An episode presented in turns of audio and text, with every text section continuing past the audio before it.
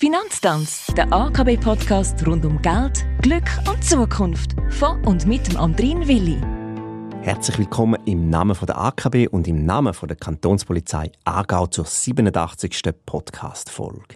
In dieser 9. Staffel geht es um Betrugsprävention. Ich bin froh, einen veritablen Spezialist von der Kripo im AKB-Studio zu Gast haben zu dürfen. Es ist Marco Dössegger. Schön, dass du da bist. Wir haben bereits über 2 Schocktelefonarten geredet. Heute geht es um eine, die uns als Bank betrifft. Stellen Sie sich vor, Ihr Telefon läutet und ein Sicherheitsmitarbeitender von der Bank, von Ihrer Bank, also von der AKB, ist am Telefon. Marco, wie läuft jetzt diese Masche normalerweise ab?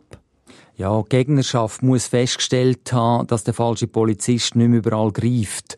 Und dann ist mir eins weitergegangen und hat dann überlegt, okay, wir könnten auch den Sicherheitsverantwortlichen oder den Sicherheitsmitarbeiter von der Bank einsetzen.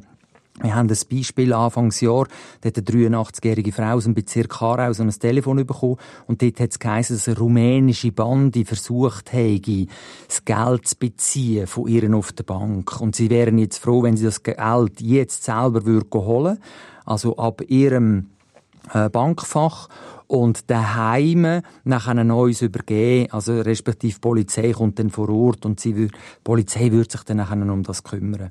Die 83-jährige Frau ist dann tatsächlich auf die Bank gegangen, hat dort selber zu ihrem Bankfach gehen können, hat 270'000 Franken daraus rausgenommen und nachher in einen Polizist übergeben. Wir haben am Schluss nicht einmal ein Signalement gehabt, weil die ganze Übergabe ist so schnell vonstatten gegangen.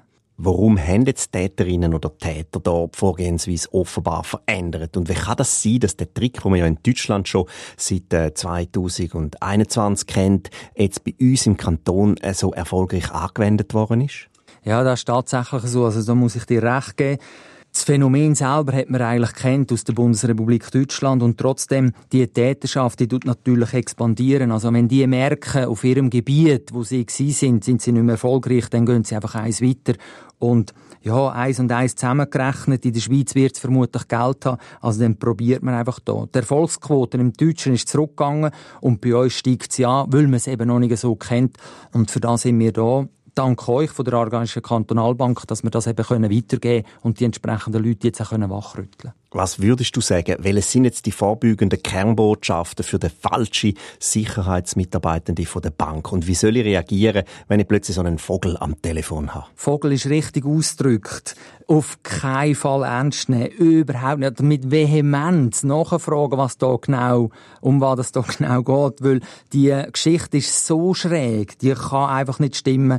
Kernbotschaft Nummer 2, auflegen. Sofort auflegen.